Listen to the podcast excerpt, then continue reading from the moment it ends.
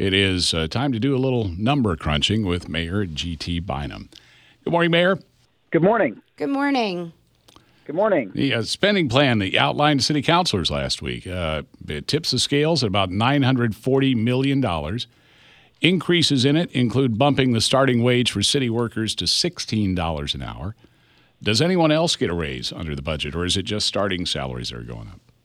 Yes, and, and I'm really glad you asked that, because that's a, a key nuance there. Is what that does is it increases our minimum wage at the city to sixteen dollars an hour. But we we also want to be fair to the folks who've been working at the city for years, especially those who've been working over the last several years through so many challenges. And so it moves all of our pay charts up at a corresponding rate. And of course, each of those are, are annual contracts that have to be worked out with the unions, but that is the, the plan contemplated in the budget, is to move everybody up. What about in the executive suite, um, your salary, your team, um, and, and managers in the city?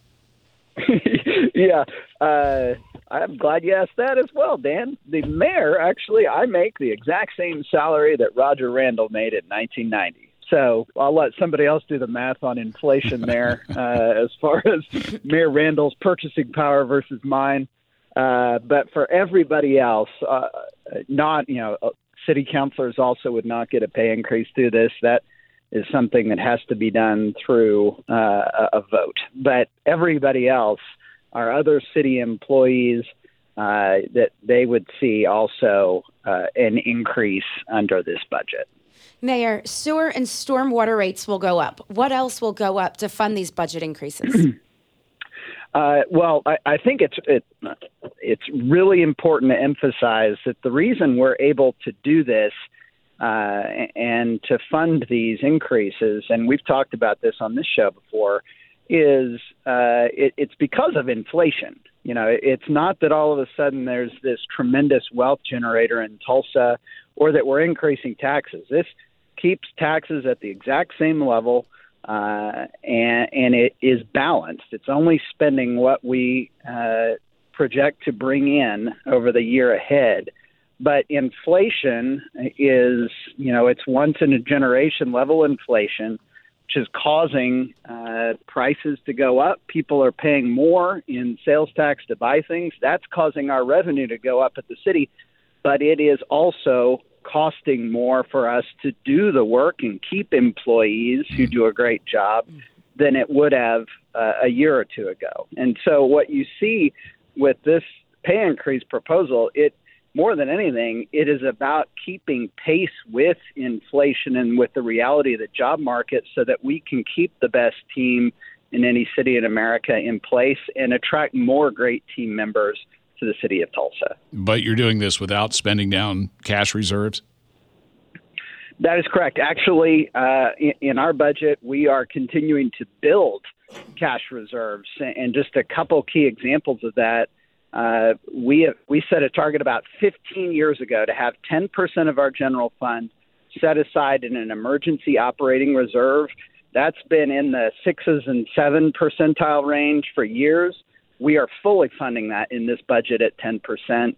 Uh, our rainy day fund at the end of this budget year would be at twelve million dollars. It was at about two uh, when I started out as mayor. And then uh, we are funding our pension liabilities. We are funding our workers' comp program.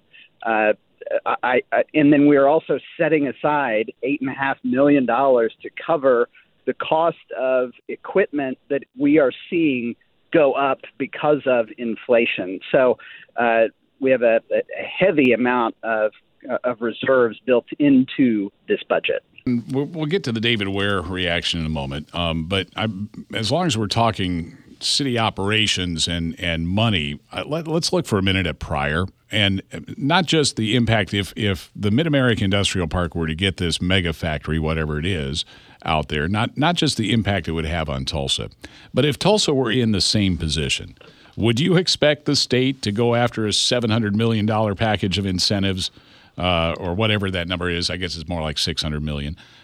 Uh, that size of uh, investment or that kind of a get for Tulsa as well? Oh, absolutely. one hundred percent. Um, you know, the, the state under Governor Stitt has been incredibly supportive of our economic development efforts.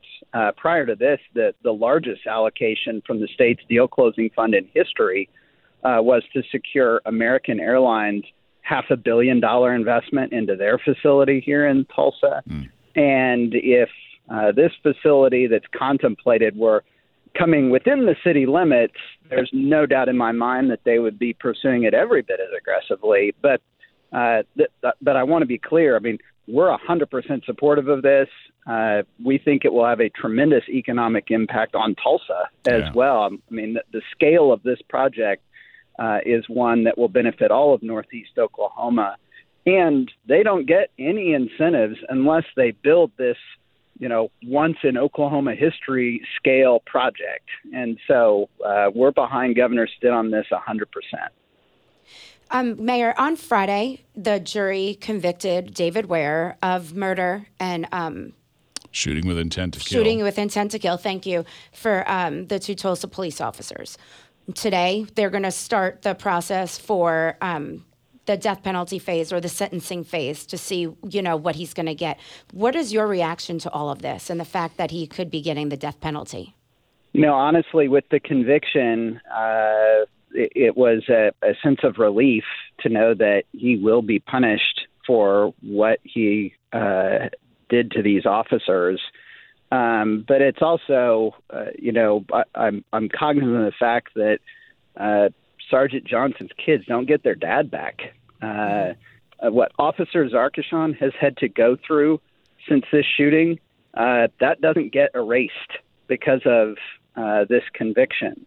And what our community has endured, what our officers have endured, that doesn't go away because of a conviction uh, or a sentence. And so uh, it, it's mixed emotions for me uh, in response to that. Of course, I, I'm so grateful to our district attorney, who he and his team did just a, a wonderful job in prosecuting this case. Uh, but my heart right now is with those those families of those officers and their fellow officers who uh, ha- have had to live through this. Mayor, thanks as always for your time. We'll talk to you again next week. Thank you, Mayor. Thank you. Tulsa Mayor G T Bynum.